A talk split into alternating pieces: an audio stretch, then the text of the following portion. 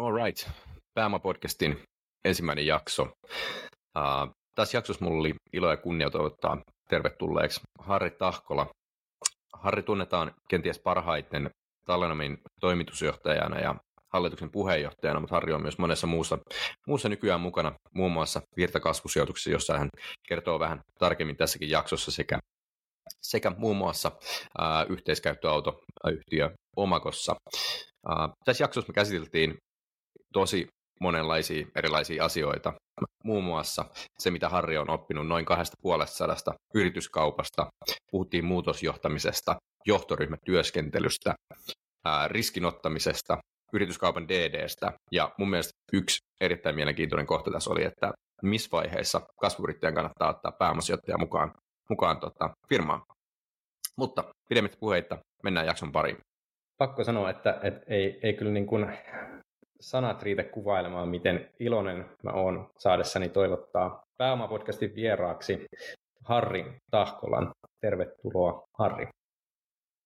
Kiitos, kiitos. Mukava olla täällä, tai sanotaan, että ainakin, ainakin tota, mielenkiintoista. Joo. Mukava, että te tietää vasta kohta. Niin, kyllä. Mielenkiintoista settiä meillä on ainakin, ainakin tulossa. Mitä sulle kuuluu tälleen, tälleen tota, alkusyksystä?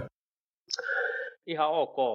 Kaikki, kaikki hyvin. Tota, lomat on vietetty tässä moodissa, kun nykyisellä niin ei varsinaisesti tämmöistä kesälomaa aikaa kalenterin tuu merkittyä, mutta kyllähän se tämä heinäkuu varsinkin on, on Suomessa liike-elämä pysähtyy ja, ja tota, siinä mielessä rauhoittuu puhelinliikenne ja sähköpostiliikenne ja kaikkia saa kyllä, saa kyllä ottaa ihan, ihan luvan jälkeen rennosti.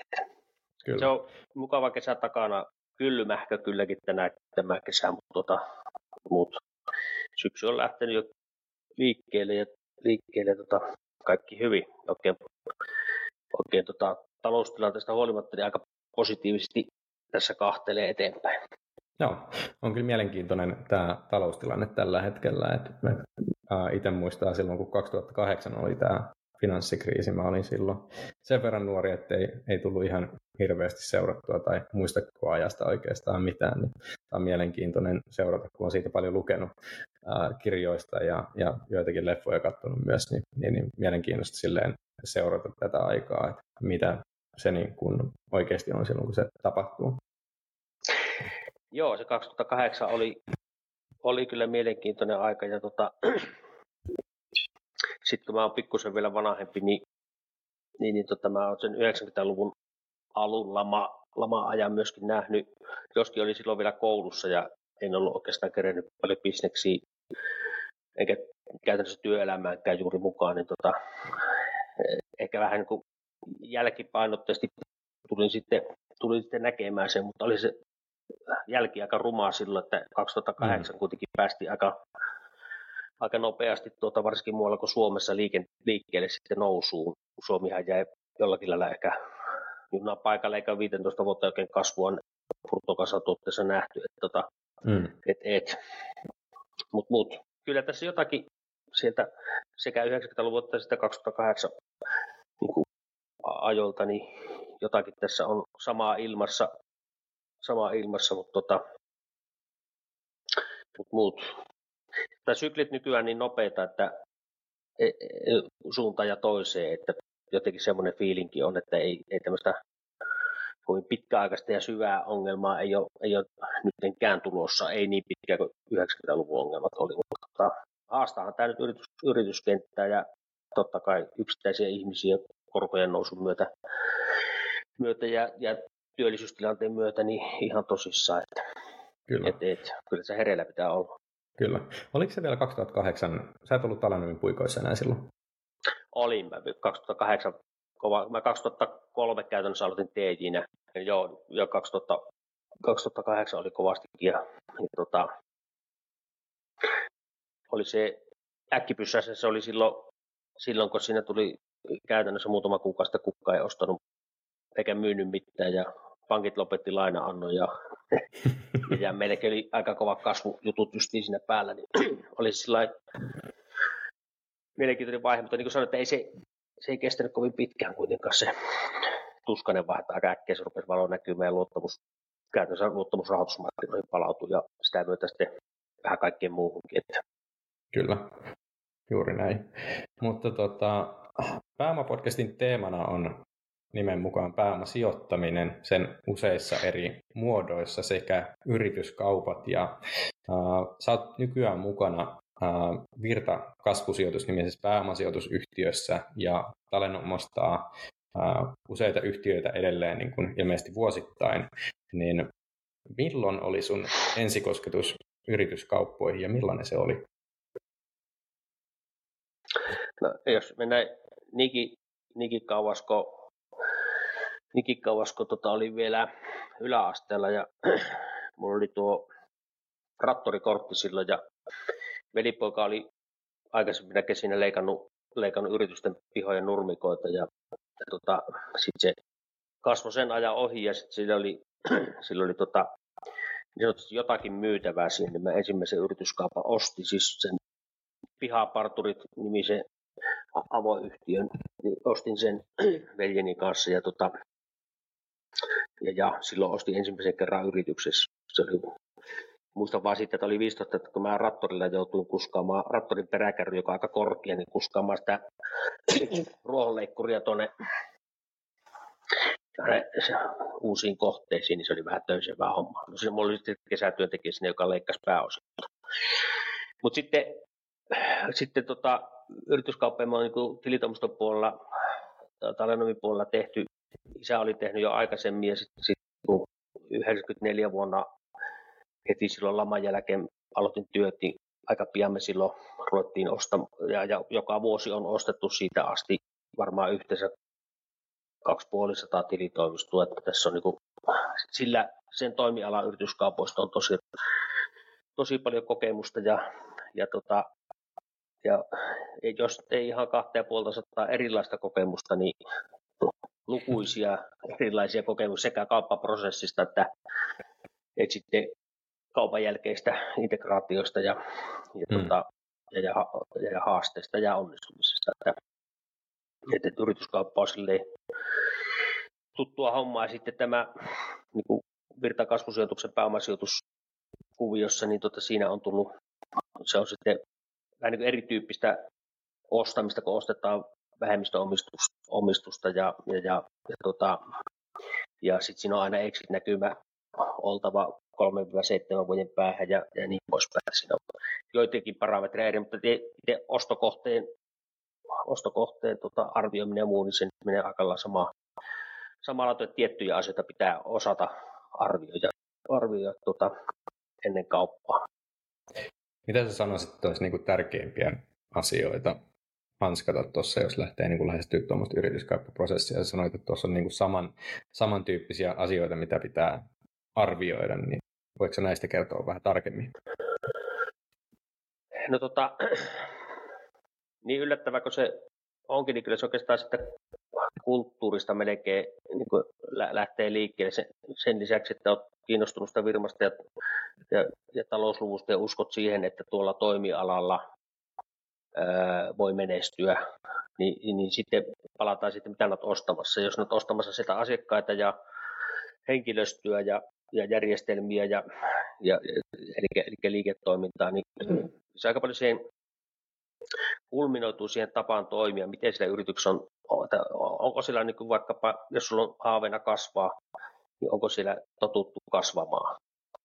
Onko siellä kasvettu, onko ne ihmiset siellä johdosta, johdosta alkaen, niin onko ne nyt nähnyt kasvua, miten sitä tehdään? Tai jos, jos sulla on tarkoitus muuttaa sitä yritystä, vaikka sen arkiprosesseja tai toimintatapoja tai, tai, tai vaikka tuotantoa, jos on tuotantolaitos, niin, niin onko siellä totuttu tekemään muutoksia? Onko ihmiset oppinut siihen, että joka vuosi tulee uusi kone ja uusi kone tai uusi tapa toimia, uusi tietojärjestelmä ja, ja on, onko ne tottunut siihen muutosprosessiin. Ja, ja tota, sitten jos sulla on tarkoitus asiakasrajapintaa muuttaa, niin pitää ymmärtää, että mitä ne, mihin, mihin muutokseen juuri tämän firman asiakkaat on tottuneet. Ja on niin monenlaisia historioita takana, että voi olla pitkä hyvä historia, jossa on kasvettu 5 prosenttia vuodessa ja tuloskin on ihan ok.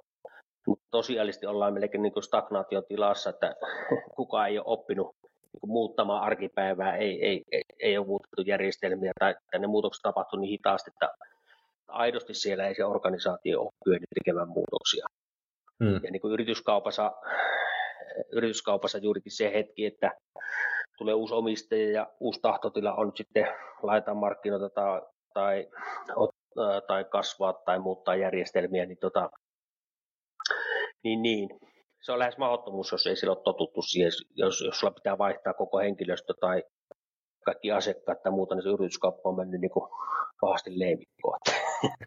et, et, tavallaan siinä, että ne taustat, että monesti keskitytään tosi paljon talouslukuihin ja talouslukuihin ja, ja, tota, ja siihen, että miten sillä on mennyt ja, ja tota, nekin on tärkeitä, mutta kyllä sitten se lähinnä, että miksi sinä olet ostamassa se ensin itselle tehdä selväksi, että jos nämä aiot edelleenkin ostat firma ja haluat sitä, että se 5 prosenttia kasvua vuodessa on ihan ok ja haluat siitä itselle leivä, ja että se pysyy siinä tilassa, niin kattele semmoinen firma, joka on siinä tilassa ja osta se, ja se voi olla sulle ihan hyvä. Mutta sitten jos, jos sä ö, ostat sen kasvuorganisaation osaksi tai haluat lähteä kehittämään ja viemään eteenpäin, niin sitten on olennaista kääntyä niin kuin sille puolelle, että mihin siellä on oikeasti se organisaatio kykenevä, kykenevä kasvaa, että et sä uutena omistajana pysty menemään sinne, sinne tai pystyt, mutta se on aika lyhyt se tie, että on että nyt vaihdetaankin kasvumuodin päälle ja, ja muutetaan kaikki, mitä tähän asti on tehty.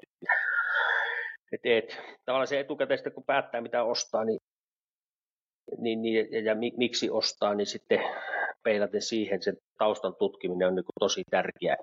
Talous, talouspuoli nyt aina saa äkkiä katsottua, että onko se, onko se niin kuin kunnossa. Että mm. Varmaan tuo on semmoinen, missä ehkä eniten kompast, kompastellaan ja on jotain. Että, ja, ja osittain siinä on sekin, että myyjä ei välttämättä ole innokas kertomaan kaikkien vaikka työntekijöiden taustoja tai nimiä tai, tai muuta, että, että, että, että, että sä joudut jollakin lailla niin kuin pitkän kaavan haastattelun perusteella ja, ja haastelujen perusteella niin kuin aistimaan se, että mikä tämä yrityksen kulttuuri muutoksiin ja kasvu ja niin poispäin on, tai onko ylipäätään.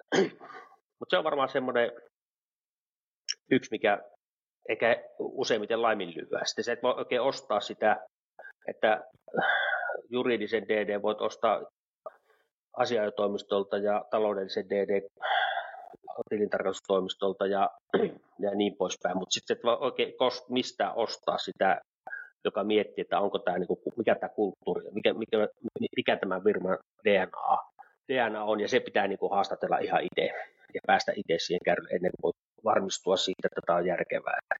Kyllä, ja toi voi olla myös semmoinen alue, mikä on tosi hankala myöskään niin kuin ulkoisen kumppanin tehdä. Et, et, Ei se onnistu ollenkaan, joo. Se on vain niin realismi, että kyllä se pitää tavallaan se ostajan itse, itse, itse tuota, aistia se, mikä se on.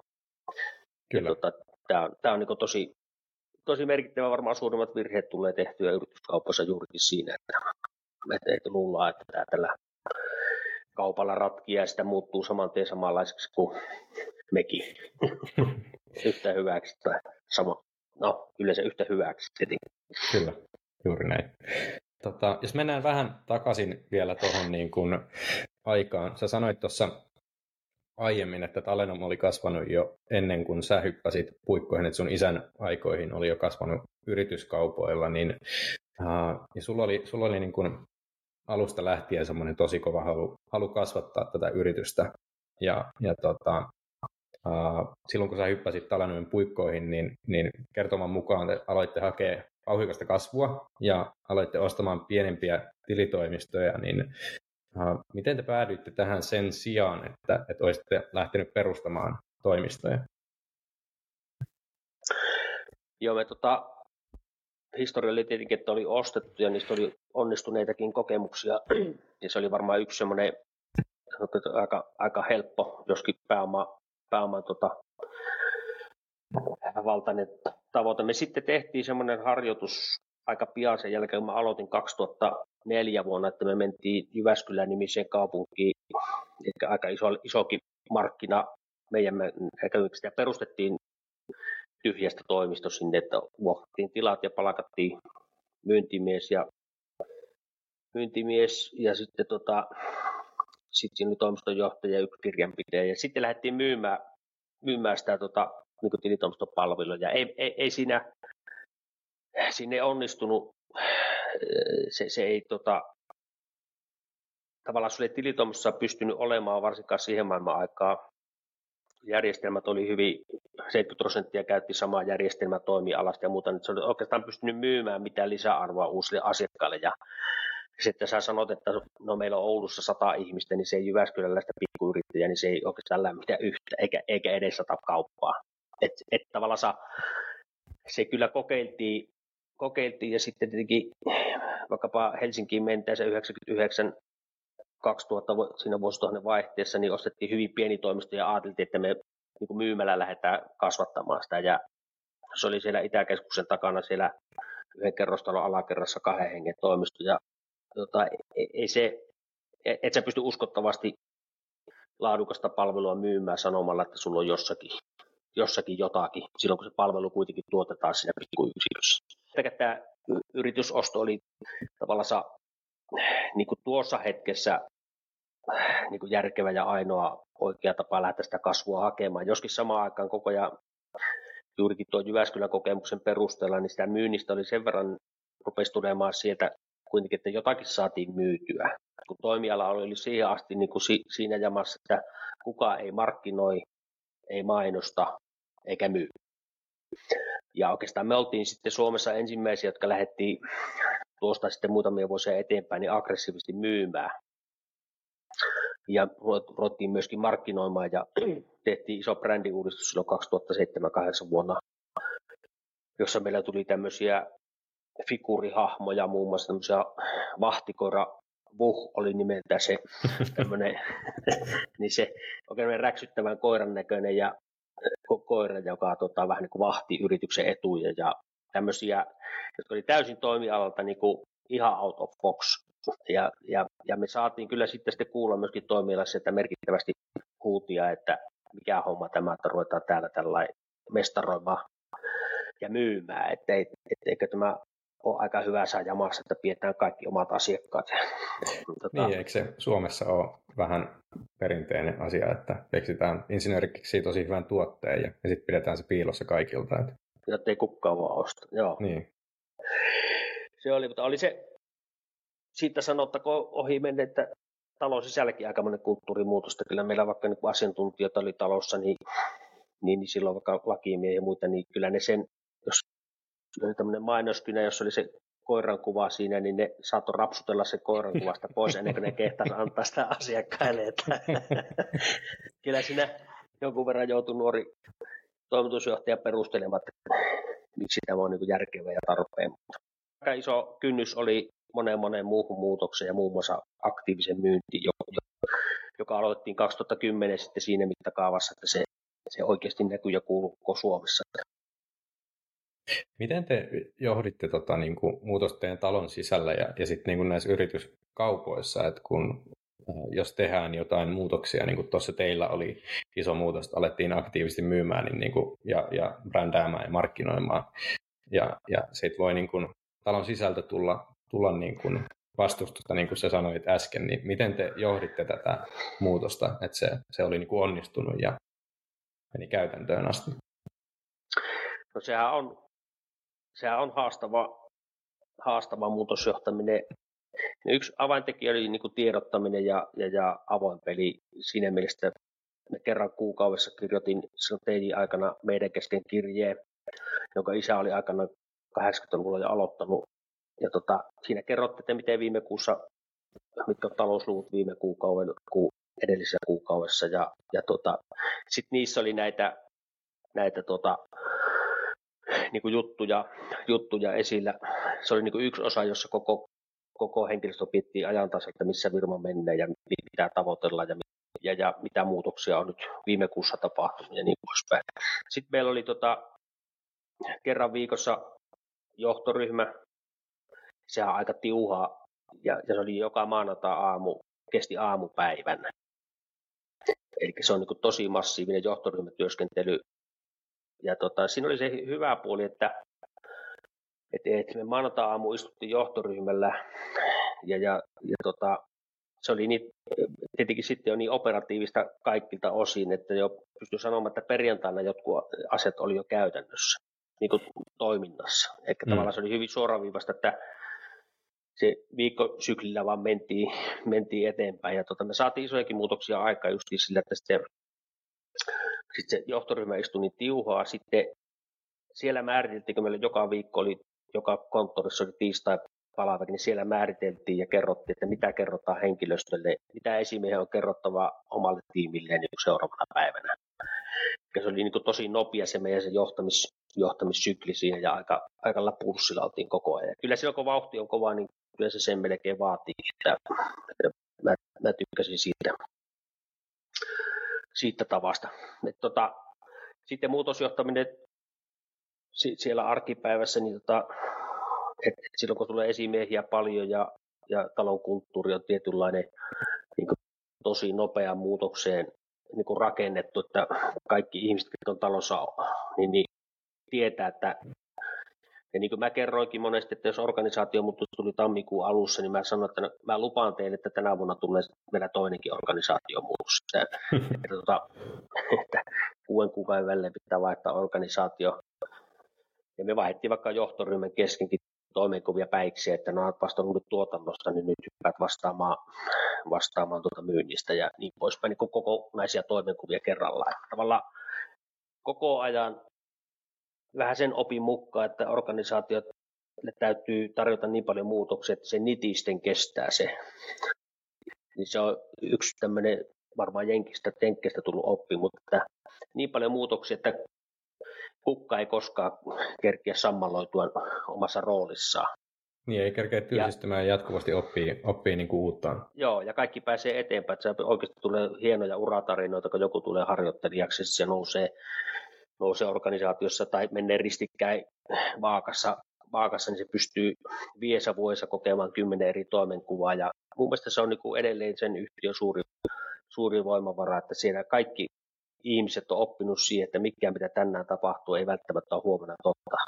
E, e, että, ja tullaan just siihen sitten, että, että jos nyt tänä päivänä päätettäisiin tuommoisessa organisaatiossa, että, että pidetäänpä vuoden tauko tai kahden vuoden tauko, ettei kehitetä mitään, että lyö vaan niin kuin tehdään sitä mitä nytkin, niin tuota, aika moni tylsitys aika nopeasti, koska se ihmisprofiili on hyvin paljon semmoinen, että halutaan muutosta ja halutaan vie eteenpäin Kyllä. ja ihmisillä on vapautta ja valtaa toki vastuuta viekin niitä muutoksia.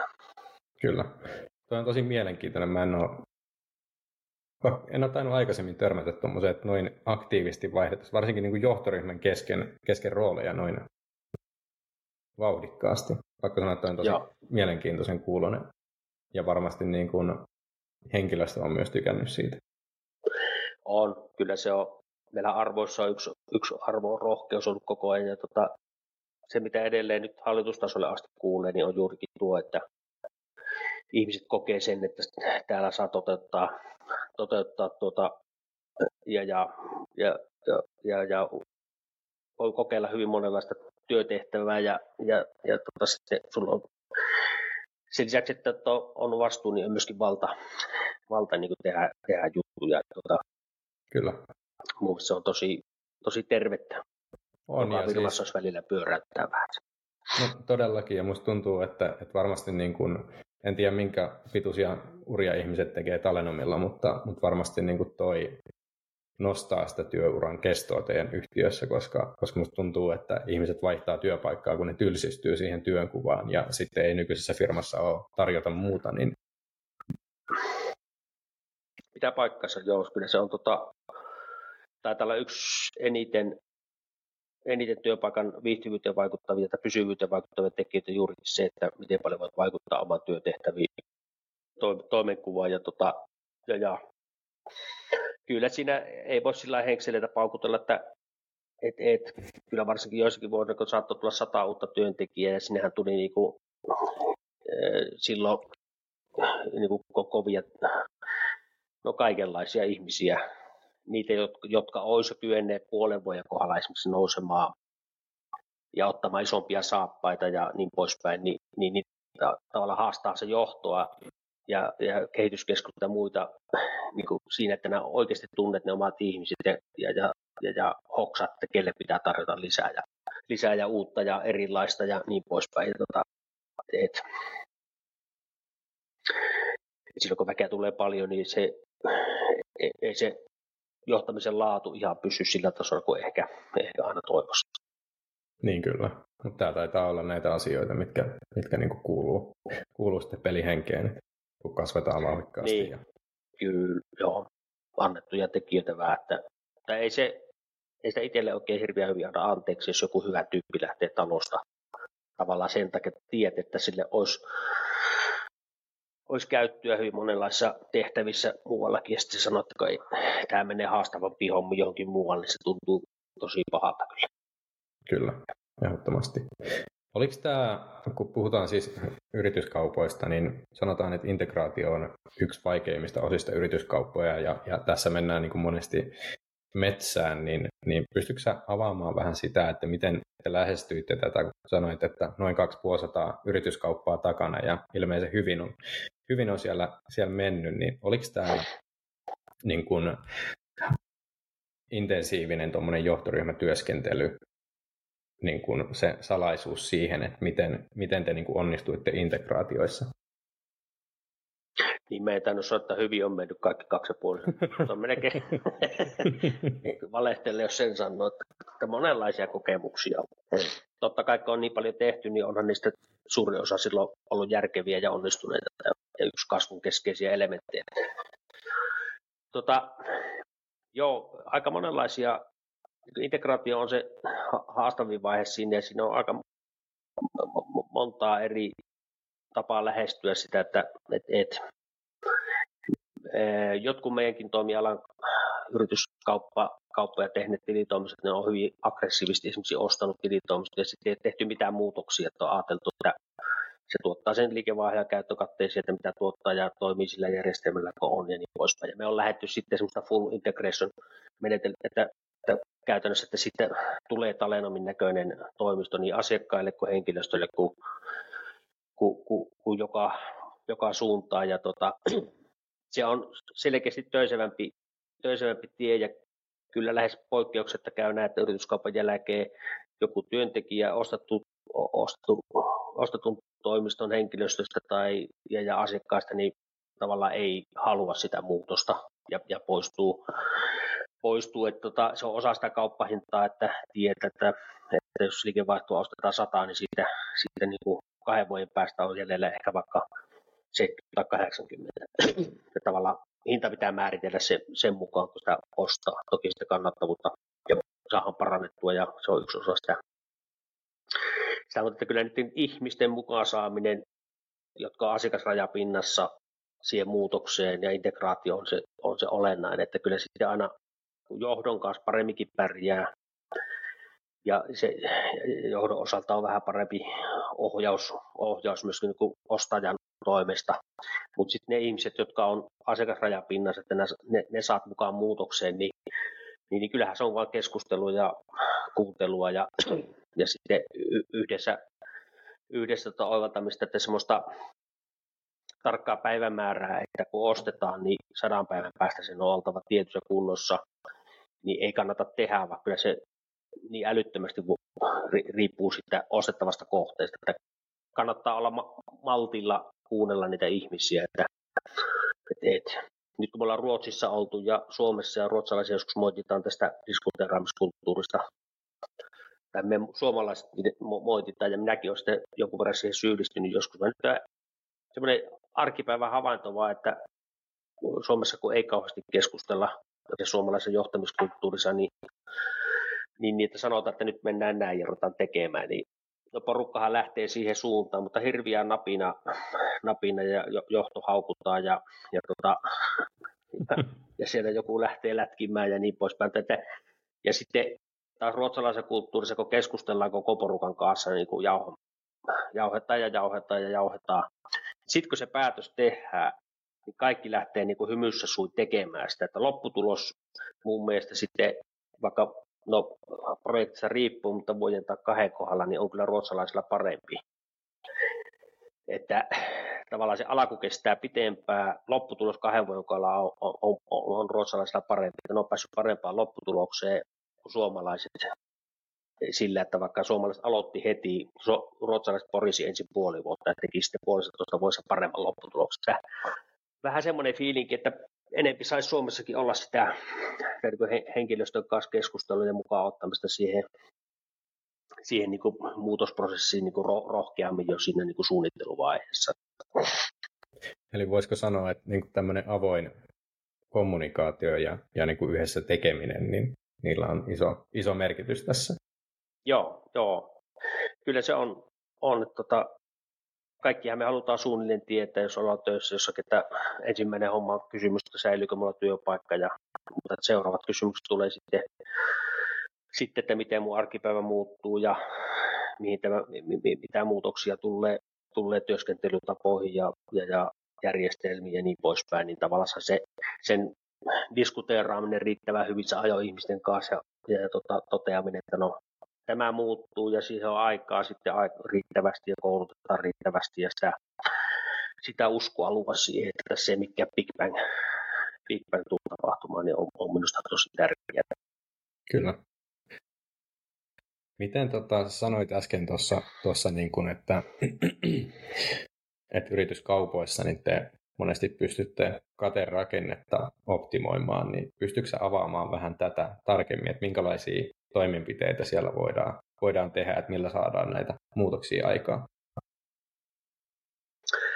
Toimialasta paljon kiinni, mutta kyllä se, silloin kun sä tunnet toimialan niin oman toiminnan kautta, niin sulla on aika nopeasti, tuota, aika nopeasti nähtävissä, että tuota, mitä sillä täytyy niin kuin tehdä tehdä. Eikö meillä, meillä esimerkiksi tilitoimistopuolella, kun se on asiakashinnoittelu ja työntekijöiden tehokkuus ja järjestelmien tehokkuus, käytännössä niin niiden kombinaatio, niin jos mulle tänä päivänä joku soittaa, että olisi myynnissä tilitoimisto, okei, ne ei mulle enää soita, soita, mutta onneksi johdolla jonkun verran soittaa, niin se pystyy siinä yhdessä puhelussa sanomaan, kun jo, jo, jo sanomaan aika pitkälle kysyy muutaman kysymyksen, kysymyksiä, että, että minkälaisia asiakkaita ja, ja mikä, on, mikä on velotusperuste ja paljonko liikevaihtoja, montako työntekijää, nämä pystyt sanomaan sille niin plus minus 10 prosentin tarkkuilla hinnan,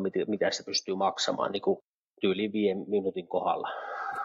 Ja mä oon ollut aika suoraviivainen aikaisemmin, että mä oon kysynyt, että paljonko se maksaa ja sitten tota, jos on ollut joku näkemys, niin on pystynyt siinä puhelimessa, tuota, tämä to, toinen että on, viisasta mennä suoraan asiaan, että kun se kuitenkin hintalappu lopulta sitten päättää, että tehdäänkö kauppa vai ei, niin, niin, niin sen, sille että se on aika muutamasta tekijästä kiinni. Että. Sitten taas jos kasvuyrittäjyyttä miettii, sitä yrittäjyyttä ylipäätään ja toimialoja, niin, tota, niin, niin semmoinenkin havainto, että kun maailma on pahasti kesken, niin jos joku haluaa vaikka yrittäjäksi, niin mä oon sanonut, että no valitte ensin joku toimiala, mitä haluaisit tehdä, ja sitten osta sieltä joku firma ja rupia kehittämään. Että, jos että ihan sama mikä toimiala se on, niin nämä pystyt siellä rakentamaan menestystarina Suomessa ja laajemminkin.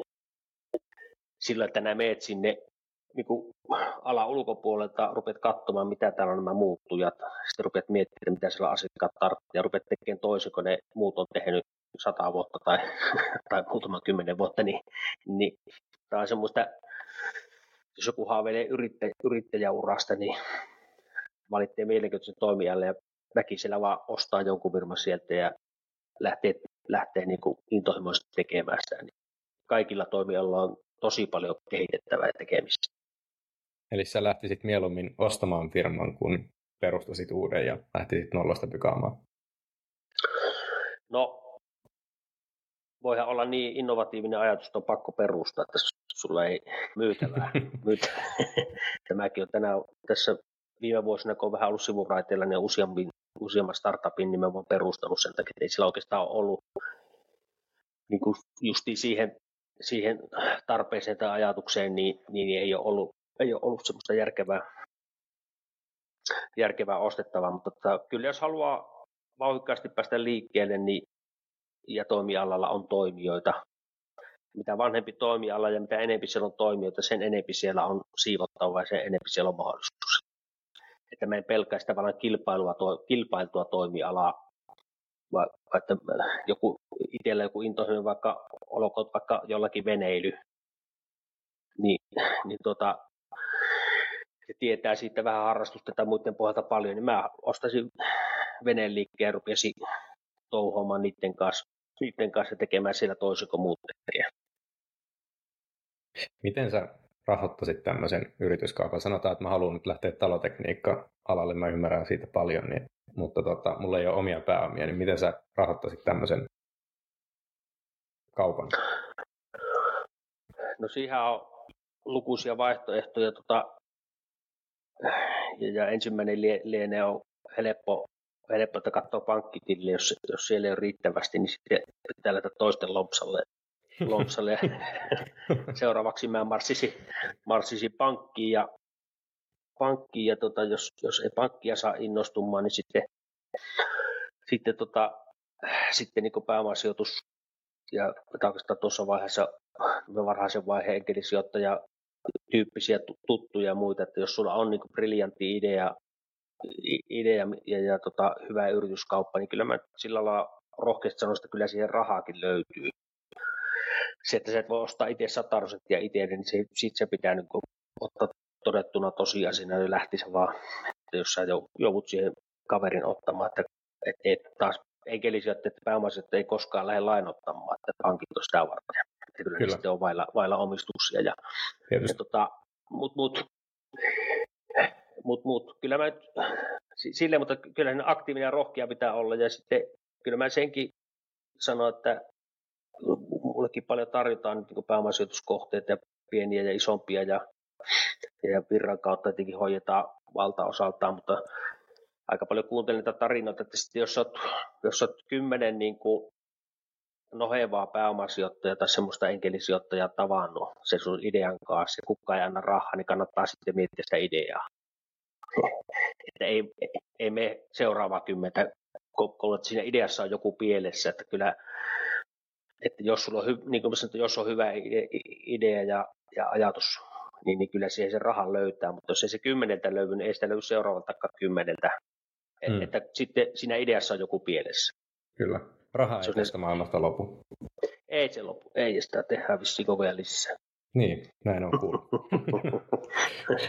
Miten tota, te rahoititte niin kuin Talenomilla alussa nämä yrityskaupat? Olitte muistaakseni jotain kolmen miljoonan luokkaa teitte liikevaihtoa silloin. Joo. Joo, niin tehtiin. Ja tota, käte, pankki oli hyvä kaveri silloin, silloin tota, käytännössä ja ainoa. Että kyllä me pankkirahoituksella, pankkirahoituksella tietenkin oma, omaa rahoitusta, se, se, mitä pankki oli vailla, niin, niin hoidettiin. Ja, tota, ja, ja mulla oli semmoinen tavoite aina pankille, kun mä kävin hakemaan lainaa, että tota, käyt, lainaa pitää olla sen verran, että on käyttökate kertaa kolme. Ja tota, nykyisellähän se oli ennen kriisiyhtiön raja rajaa sitten, jos lainaa on kolme kertaa käyttökatteen verran, mutta, mutta, mutta mä sitten pankille sanoin, että niin kuin se kysyy, milloin täyttä lyhentää näitä, että ei koskaan, että ei, me, ei mulla ole tarkoitus lyhentää näitä, että mä kasvatan tätä virmaa, niin se pysyy koko ajan sillä alle kolmosen käyttökatteessa, kun virma kasvaa. Ja, ja tota, ne, siihen maailman aikaan, kun pankkiirit Oulussakin sai päättää aika paljon sillä paikkakunnalta niin tuttuja, tuttuja tyyppejä ja muuta, niin tota, ja sitten minä siirtyi tietenkin pääkonttoritasolle ja, ja niin poispäin. Ja mulla oli aina sama viesti, että en mä aiokaan lyhentää näitä lainoja. No, no pakkoa lainoja, että ei kun kattokaa taaskaan vuosi kaksi, niin taas on käyttökota tullut sen verran enemmän, että sen lainamäärä pysyy, pysyy tota, alle kolme kertaa käyttökatteen. Ja tota, no sitten kun pantiin 2007 vuonna, siinä kun tota, ajattelin, että mä jään nyt ihan tämmöistä puuhasteluhommaksi tämä, niin mä se sitten, että pitää tuplata tässä muutamassa vuodessa tämä firma. Ja sitten jo pystyy matemaattisesti laskemaan, että siihen ei niin pankki, pankkiraha riitä. Ja siinä oli ajatus, että no sitä pitää ottaa pääomasijoittaja tarvittaessa mukaan. Ja se tulikin sitten aika pian 2009, kun ensimmäisen kerran loppurahat ja piti, piti tota, lähettiin sitten niin ensimmäisen pääomasijoittajakierrokselle ja, tota, ja, ja, sitä kautta, että et, et, ja, ja 2013 seuraava kierros ja sitten 2015 listautuminen ja kaikki käytännössä oli osa tätä kasvun rahoittamista, rahoittamista että, et, et, et, että pankki, sitten pääomasijoittaja ja sitten listautuminen, ne on, oli tallennomilla ne. Ja edelleenkin tota, kasvu on kova ja, ja tota, siellä tarvitaan lähinnä nyt sitten pankkia ja tietenkin erittäin kannattava liiketoiminta tuottaa tosi hyvää kassavirtaa, että sillä pystyy aika paljon, aika paljon kasvaa silläkin. Kyllä. Mitä toi ulkopuolinen pääomasijoittaja toi mukaan tuohon peliin, kun, kun te otitte, otitte sijoittajan messiin silloin 2009? No tota, öö, käytännössä hallitustyöskentely semmoinen oikeanlainen alako silloin. Öö, tuli pääomasijoittajalta, tuli hallituksen puheenjohtaja Riskin taiston niminen kauppaneuvos Oulusta ja, ja tota, niin perheen ulkopuolinen ja, ja tota, sitten sieltä oli pääomattasijoittajilta toinenkin siinä. Eli varmaan semmoinen niin just se määrämuotoinen hallitustyöskentely alkoi saamaan niin kuin jonkunlaisia muotoja siinä ja raportointia piti lisätä, piti lisätä joka on sinänsä jälkikäteen arvioituna erittäin hyvä, silloin ei tuntunut kauhean niin hauskaltakaan. mutta tota, mut, mut, että semmoista määränmuotoista te- tekemistä, niin sitä se toi lisää. Se, että niin kuin, ihan rehellisyyden nimissä, niin, niin ei taas sitten taas tämmöiseen niin kuin bisneksen johtamiseen ja muuhun, niin, niin, niin ei, ei, ihan hirviästi, hirviästi ehkä jotakin tietenkin taisto oli kokenut liikemies niin, ja toimitusjohtaja pörssiyhtiössäkin joskus ollut, niin tuli sitten niin tosi hyviä käytännön, käytännön vinkkejä niin kuin, jo, joihinkin juttuihin, mutta tavallaan bisneksen ja strategia ja sen luomiseen, niin kyllä se pitää johdolla ja yrityksen ja yrittäjällä olla, että sitä ei päämatsijoilta voi ottaa, ottaa, että mihin isossa kuvassa tätä virmaa viiää. viiää. Mutta, mutta ei taas niin negatiivisella puolella niin ei mitään haittaakaan, että taloudellinen resurssi, se mitä tarvittiin, tarvittiin ja sovittiin, niin se saatiin. saatiin ja, tota, ja, ja sitten seuraavalla kerroksella, kun pääomasijoittajat oli Etera ja eli entinen eläkeyhtiö Etera ja sitten Suomen teollisuussijoitus, niin siellä vaatimustaso taas niin raportoinnin ja kaiken muun suhteen nousi selkeästi. Ja, ja, ja mä en ole itse mikään semmoinen, että jos on yksi, yksi A4 pikku brändti, niin se viimeistään tuota, puolensa välissä rupeaa hyppimään, että pitää sillä viimeisellä rivuilla sanoa, että mä en taho jaksaa lukia, mutta että mulla on ollut todella hyvä muun muassa oikea käsi talousjohtajana varateinen Suurisen Mikko touhus tuossa, tuossa edelleenkin sen kanssa, muun muassa virrassa ollaan, ollaan niin, tota, niin, niin, se huolehti niin peräaallosta ja kaikesta siitä. Ja, ja tota, ehkä vähän kuvaavaakin se, että meillä oli johtoryhmä silloin ja tuossa tota, veljeni Markus oli siinä myöskin aktiivisesti mukana, mukana vielä listautumiseen asti ja,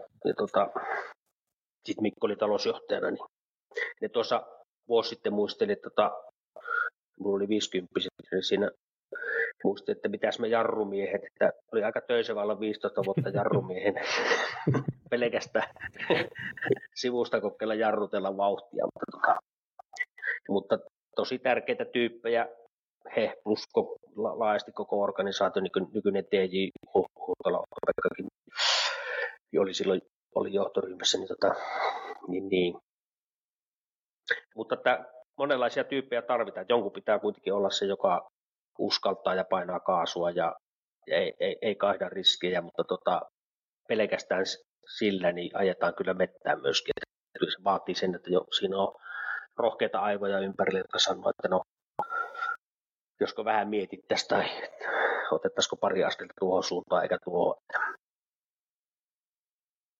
Sä oot, niin kun tuosta tuli mieleen kohta, minkä mä luin tuosta Exit-kirjasta, että sä oot sanonut, että sä oot riskinottaja ja että sua kiehtoo se riskien ottama, että se motivoi niin tekemään töitä niiden unelmien eteen, niin musta olisi mielenkiintoinen kuulla, että miten sä niin kuin lähestyt sitä henkistä puolta, että mitä se riskien ottaminen mittaa, että miten sä valmistaudut ja käsittelet niitä asioita, mitkä tähän liittyy? Se onkin mielenkiintoinen kysymys. Mä sitä joskus ihan ajatuksissaan pohtinut, että mikä se ajaa tavallaan siihen, että aina vähän päästä hoksaat, hoksaat ottaneesti ja edelleenkin, että ei vieläkään ole käsijarrua löytynyt, niin, niin, niin. Joo, pohtii sitä, sitä että, että, tota, että jos tämä epäonnistuu, niin mitä sitten? Mä olen tietenkin miettinyt sitten, että pahiskenaario on, niin on se, että ihmiset nauraa. Että tavallaan taloudellinen riski, niin en mä sitä tavalla saa osaa. Että se yrittäjyyteen kuuluu ja niitä tulee onnistumisia ja epäonnistumisia ja, ja, tota, ja, ja eihän se mukavalta tunnu, mutta kyllä se kuitenkin pahin riski on se, että ihmiset nauraa, että no, mähän sanon, että no, ihan hullu idea ja ei tuossa ole mitään järkeä ja, ja muuta. Ja tota, mutta kyllä se, ei sitä tarvitse kovin pitkään miettimään, että no sitten vähän nauraa, että ottaa sitten seuraava riski, että kyllä se joku näistä onnistuu, että tavallaan se voittamisen tahto kuitenkin, tai se lopun, lopulta se ajatus siitä, että mä tällä aja, asialla, niin että, että totta kai ihmiset ja markkinat ja asiakkaat tarvitsevat tätä. Että, että jos sulla on ihan huippuidea ja, ja tota, ja jotkut sitä valmiita maksamaan, maksamaan, tai sulla on se oletus, että valmiita maksamaan, niin kyllähän sitten niin peilissä on vika, jos et saa myytyä sitä. Ja tota, mä niin kuin aika itse varmasti lähestyn sitä, että no, että, tota, että kyllä tämä onnistuu, että se, tavallaan se voittamisen, voittamisen tota, tunne voittaa aika äkkiä se naurualaiseksi tulemisen tuntee, tuntee että en, en mä sitä jaksa jää sitten, sitten pelkäämään, että tota, et, et, mutta tietenkin on parempia ja, parempia ja, tota, ja, ja huonompia hetkiä, jolloin miettii ri, niin kuin riskejä, että no, no ei, tätäkään ei olisi kannattanut ottaa, niin kun olet ottanut sen ja sitten tulee, kun se mikään ei mene näin, vaan ne menee joten sakki mutkitellen tämä maailma ja ne bisnekset, niin, tota, niin, niin, niin tota, joskus miettii, mutta että sitten tota, se on kuitenkin varmaan henkisesti semmoinen voitta, voittamisen tahto ja se ajatus siitä, että kilpailu on joka paikassa käynnissä, niin, niin tota, se on vähän sisäänrakennettu ja ei, ei, ei sitä oikein osaa, osaa niin jättää niin kuin sattuneita tilanteita, mitä tulee eteen, niin ei osaa jättää käyttämättä.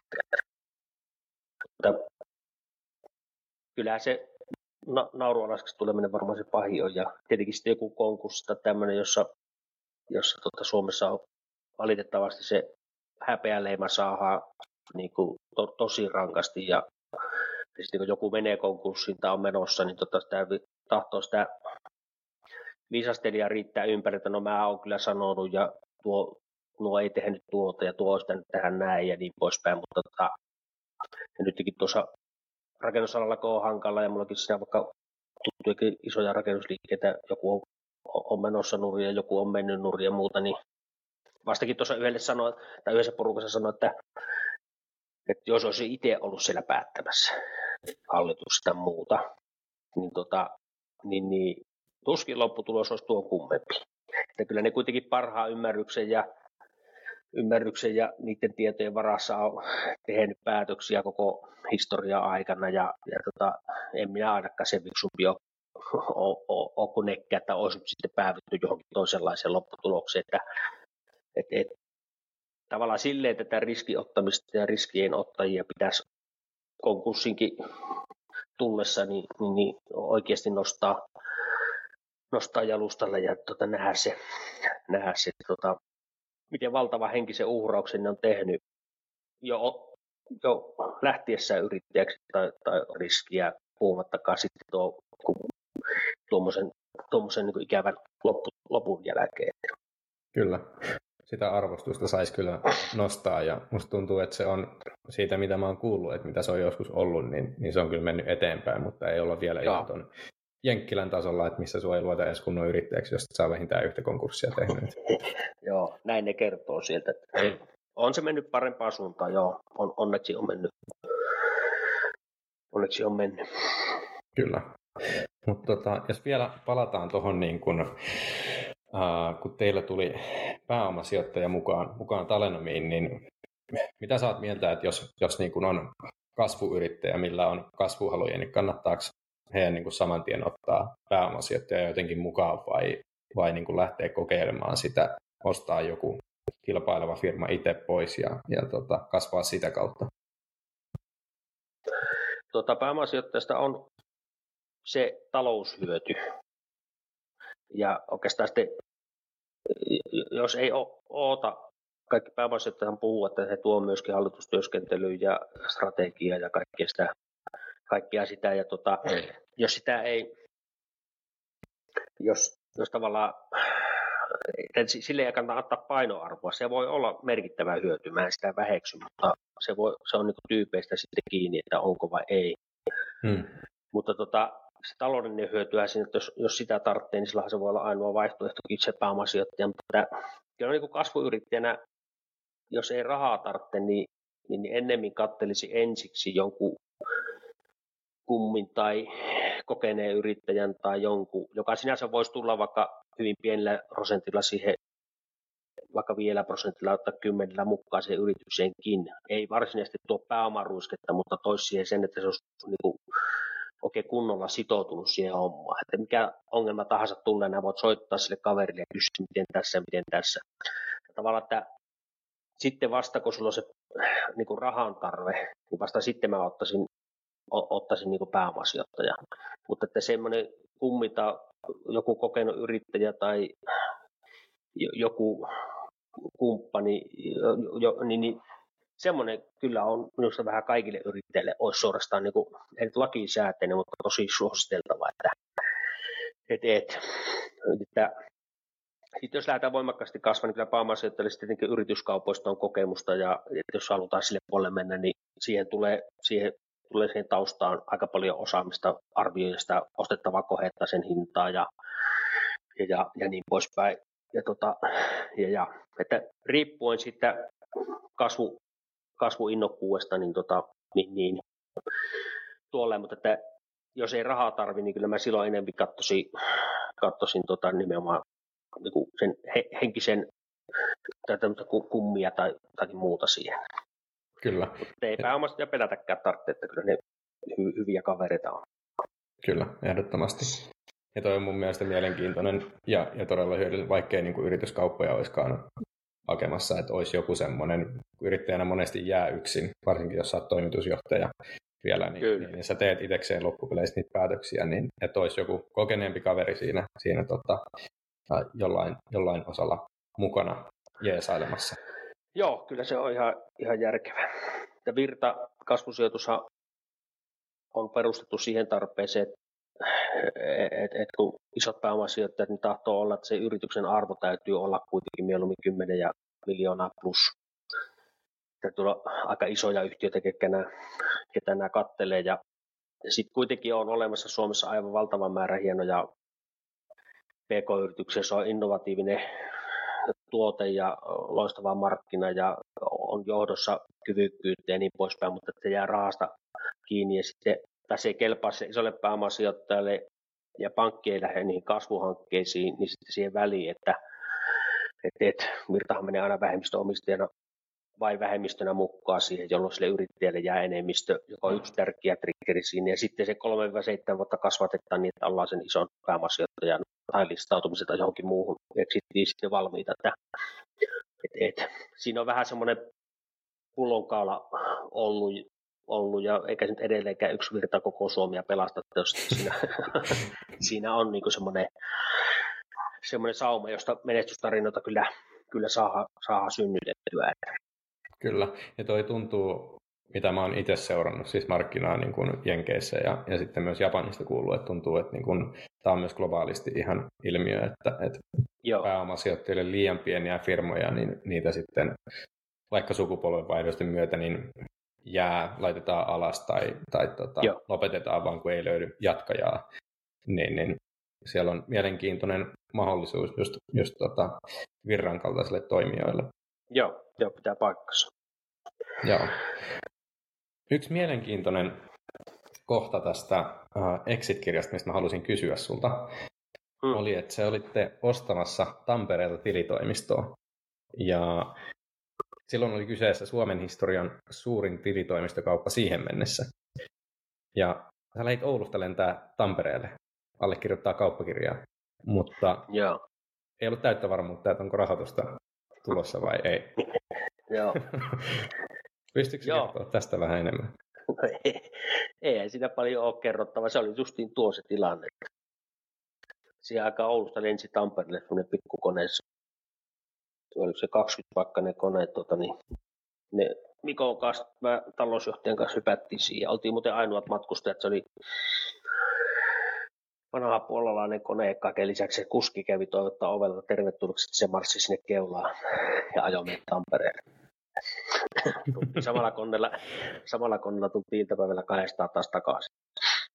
Joo, mä yksityislento oli, mutta joo, se oli iso kauppa ja meillä oli siis 2009 tullut pääomasijoittaja mukaan ja, ja niillähän oli tietenkin maalailtu, että me ostetaan nyt tilitoimistoja kiihtyvällä tahilla ja siinä ei oikein hirveästi ollut, ollut kauppoja ja kyllä siinä sitten tämä oli iso, iso, iso, iso kauppa meille ja, ja, ja pankki oli sanonut etukäteen, että, että vähän liian iso ja varmaan sinne kovenantit uhkas paukkua yli. Ja, ja tota, sitä huolimatta mä, mä nyt ajattelin, että no, kyllä ne lopulta pankki, kun nyt oli kuitenkin 10-15 vuotta kaiken sietänyt, niin kyllä se edelleenkin sitten järjestyy se rahaa, vaikka ei sitä ollut tietuakaan. Ja, ja tota, tai lupausta siitä rahasta. Ja sitten mä ajattelin, että no se ei pankki, niin kyllä se viimeistään ja pelastaa meidät tästä.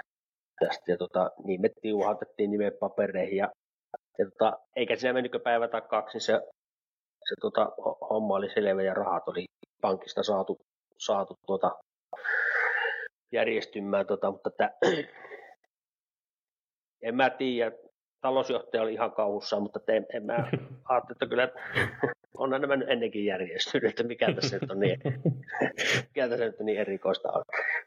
Tota, ei, ei, ei, ei ole ehkä osannut pelätä, tota, pelätä mitään.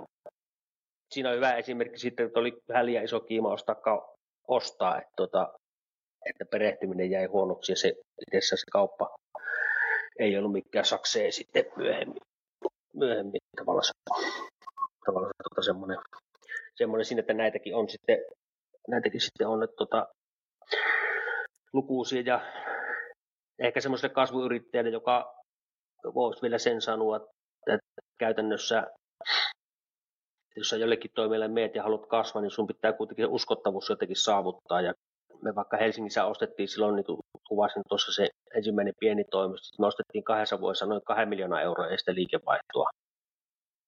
Sitten me katsottiin, siis 2002 vuonna, katsottiin 2010 vuonna, kahdeksan vuoden päästä, että paljonko on jäljellä niistä siitä kahdesta miljoonasta, mitä ostettiin.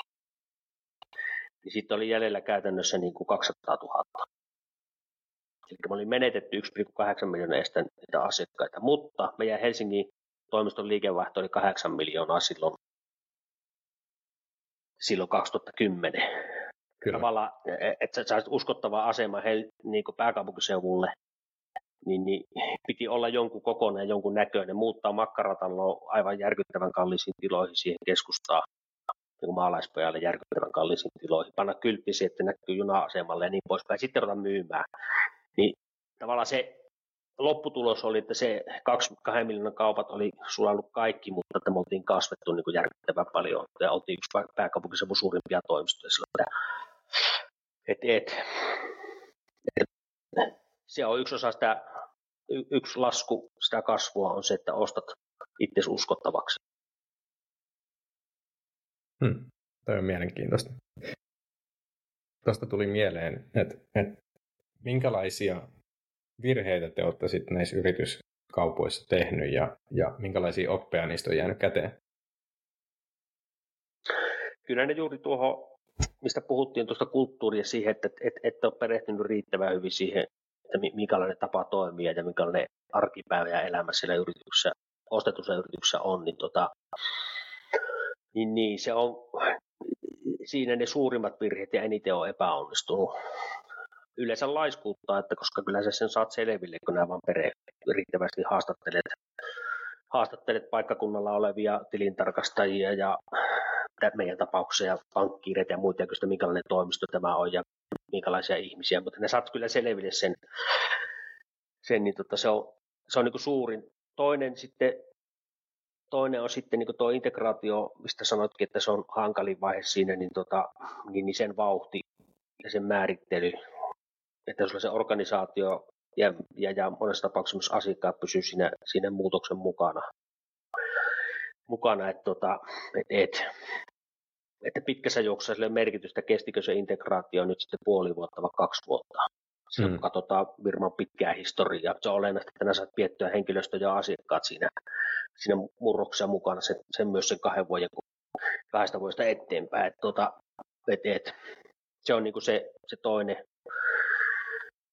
toinen tota, niinku yrityskauppa, yrityskauppavirhe, virhe, mikä tehdään. Että kyllä semmoinen, semmoinen tota, semmoinen tota, nöyryys, niin se täytyy aika pitkälle säilyttää, että ei, että ei niihin voi mennä ollenkaan henkselit paukku, että tämähän, tämähän me osataan, niin kyllä nyt kaikki osaa sen kauppakirjan allekirjoittajan rahat maksaa tilille, tilille mutta että maksat suunnilleen oikea hinnan, mutta että ennen muuta saat se hyödy sitten yrityskaupasta se lopulta, niin, niin, niin se on, se on tota, siinä on se työ ja, ja, ja, ja se, se vaatii tota, kärsivällisyyttä. Kyllä.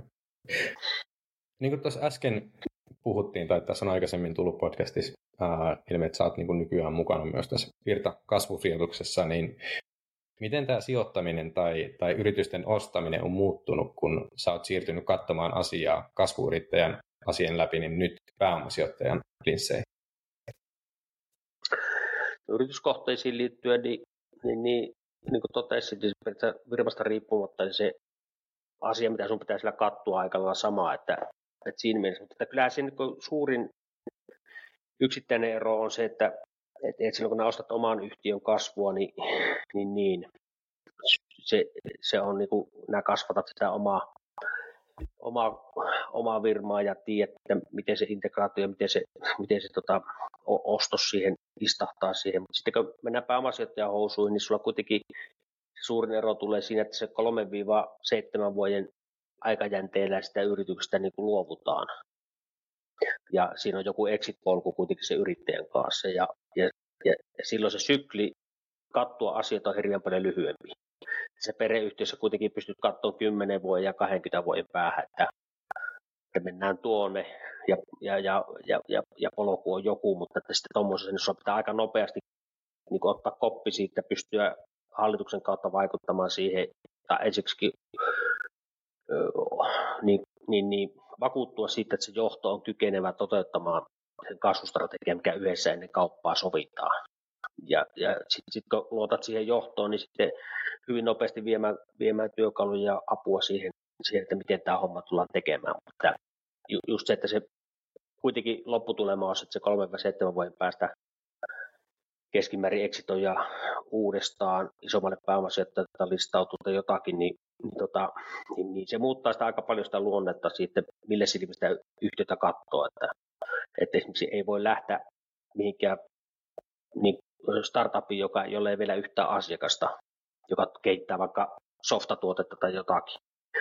Koska et sä voi olla varma, että se kolme tai viidenkään voi päästä niitä asiakkaita ja eikä sen arvo, arvo on muuttunut miksikään. Sen takia se jo, jonkunlainen träkki pitää sitä historiasta olla ja, ja näyttää. Se on varmaan suurin, suuri ero, millä sitä, niitä firmoja sitten niin pääomasijoittajana katsoo, että et, et. Mut, mut, samat laaja alasu, että se tapa toimia sillä firmassa ja onko sillä totuttu kasvamaan ja mikä sillä johto on ja, miten sitä johdetaan, onko ylipäätään mitattu mitä asioita, mikä on monessakin firmassa ihan retuperellä, että ei tavallaan tiedä, että mitä ihmiset siellä tekee ja mikä niiden tuottavuus on ja niin poispäin. Niin kaikkia niitä sitä pitää kyetä arvioimaan ja sitten, sitten parhaan kykynsä mukaan tekemään päätöksiä. Joo. Millä tavalla niin kuin, äh, kasvuyrittäjän kannattaisi valmistautua tämmöiseen, jos mietitään niin kuin kaksi näkökulmaa, myyjänä tai sitten ostajana? No jos oot myymässä firmaa pääomasijoittajana, jos sitä tarkoitat niin kuin tavallaan kasvuyrittäjänä, niin, niin, niin, tota, niin, niin. niin sehän on kuitenkin lopulta aika yksinkertainen homma, että nämä teet 10-20 sivua PowerPointia, jos sä kerrot kaksi että mitä olet tehneet ja kaksi sivua, mitä, mikä firma on ja sitten, sitten tota, loppuja sivuja siihen, että miten tämä maailma muuttuu ja miten, miten että jos me saadaan tähän firmaan miljoona euroa rahaa, niin miten me se raha aiotaan käyttää. Eli se idea ajatus pitää tulla sitä yritykseltä, että nyt me nähdään, että markkina on menossa tuonne ja me, me saataisiin kasvua näin ja näin paljon, mutta me tarvitaan miljoona euroa tai 500 000 tai jotakin. Ja sitten kun okei, tämä miljoona käytetään näin, että palkataan tuotekehitykseen ja markkinointiin tuon verran ja ostetaan tuo firma ja, ja niin poispäin. Että tavallaan se esitys pitää olla semmoinen kristallinkirkas, että, että se johto ymmärtää, mitä se on tekemässä ja mihin se on viemässä. Se pääomasijoittaja ei pysty tuomaan siihen pöytään vielä niin siinä vaiheessa niin yhtään mitään voi haastaa ja, ja haastaakin toki, että no okei, okay, että mennään kahdella myyjän palkkaamisella tämä homma niin tästä lähtien, kelle ne menee myymään ja mitä ja niin poispäin. Että ne on hyviä sparri, sparrihetkiä myöskin sitä niin kuin sijoittajatarinaa, mutta mut, mut, jos sulla on näkymä ja, ja tota, tieto, että miten, miten näet kasvaa ja mihin paljon näet tarvitset rahaa, niin, tota, niin, niin käy rohkeasti kertomassa se, kertomassa se tota, et, etteen, eteenpäin ja pääomasijoittajille ja nehän, nehän tota, niitä kollataan Suomessa kuitenkin kaikki pääomasijoittajat kollaa jopa satoja yrityksiä vuodessa. Että sitä määrää on paljon ja sitä aika äkkiä saa myöskin palautteita. Se ei ole mikään semmoinen kuukausien savotta. savotta. Teet sen hyvän esityksen ja, ja, tota, ja, ja sitten menet käymään, niin, niin kuin sanoin, että viimeistään kymmenennen kohdalla kannattaa lopettaa, jos ei saa rahaa. Sulla on joku pielessä. Fiksumpi oppii jo viidennen kohdalla. joko joku tässä ei nyt täsmää, mutta tämä, näin mä niin rohkaisisin kasvuyrittäjien pääomasijoittajien niin haaveille. Ja sitten on monen tyyppisiä, on näitä yksittäisiä henkilöitä ja monenlaisia family office, officeja, että käytännössä Suomessa kuitenkin muutamia kymmeniä eri tahoja, jotka jollakin tavalla listaamattomiin yhtiöihin, niin, niin tai varmaan satoja, mutta että kymmeniä, jotka ammattimaisesti Kyllä niin kuin kattelee virvoja ja on innokkaita lähtemään mukaan entisiä yrittäjiä monesti ja heidän tausta, taustayhtiöitä. Kyllä. Mennään tota jakson viimeiseen osioon, eli Lightning Roundiin. Mulla on sulle muutama kysymys, mihin tota, vastaat sitten yhdellä tai kahdella lauseella. Oh. Ja, tota, Mitkä on ei... haastava tehtävä? tota, mikä on sun lempikirja ja miksi? Mä kauan sitten lukki semmoisen kirjan kuin Hyvästä paras, ja sitten mä oon siitä aika paljon oppinut. Jim Collinsin kirja, se on edelleenkin ihan pätevä. Se on hyvä ihan kirja. pätevä yritys, yritys tota, johtamiseen. Kyllä. Mikä on ollut sun suurin mahdollistaja menestyksen takana? Vaimo. Sehän se kuitenkin huolehtinut tota lopuviime, että pysyy jalat maassa, mutta, että, mutta tota, on saanut kuitenkin toteuttaa isoja, isojakin tota, juttuja sitten tota, työelämässä. Se ei ole, ei ole päästänyt liitelemään. Mikä tekee sut onnelliseksi? No perhe laajasti ottaen, perhe, perheilen paljon ja lomaille ja mökki, mökkeille ja muuta, että vaikka mä touhuankin paljon, niin tota, kyllä ne kuitenkin onnellisemmat hetket löytyy siitä, kun lähe, lähempien ihmisten kanssa tekemisissä. Mikä on sun paras ominaisuus?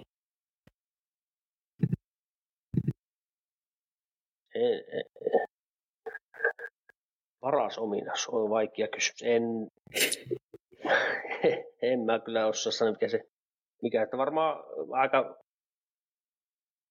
on erittäinkin optimistinen ja positiivinen luonne su- suhtaudu tulevaisuuteen jopa yltiöoptimistisesti ja se voi joskus olla myöskin heikkous, mutta se varmaan paraskin.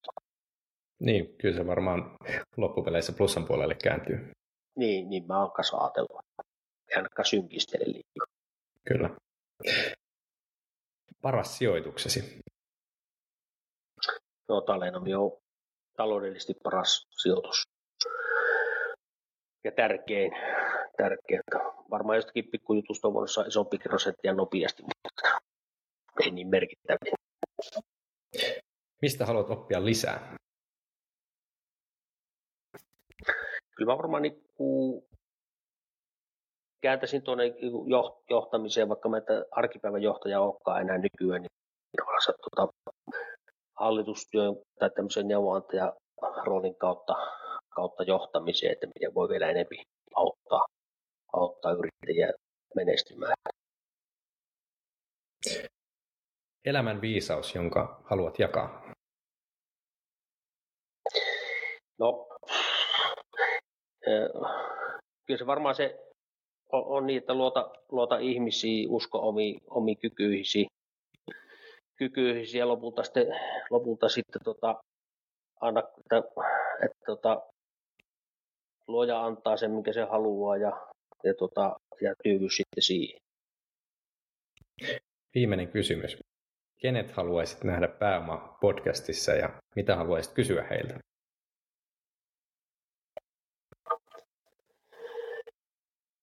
No, vaikka tuo Uusitalo Antti on Capmannilla, niillä on semmoinen uusi rahasto, uusi rahasto, niin sijoittaa tämmöisiä vähän, ja nimenomaan vähemmistösijoituksia vähän, vähän pienempiin yhtiöihin, niin Antilla voisi olla jotakin. Se aikana oli meillä kumppanina, kun listaavuttiin, niin mukava, mukava mies ja jalkapallomies, jalkapallomiehiä, niin tota, Antti voisi olla ihan kiva Mitä voisi kysyä, niin kysyä, että tota, että et, mitä mokia se on tehnyt ja mitä onnistumisia sillä on. Kiitos paljon Harri Tahkola, että tulit Pääomapodcastiin vieraaksi ja jatketaan tästä seuraavassa jaksossa. Kiitos, kiitos.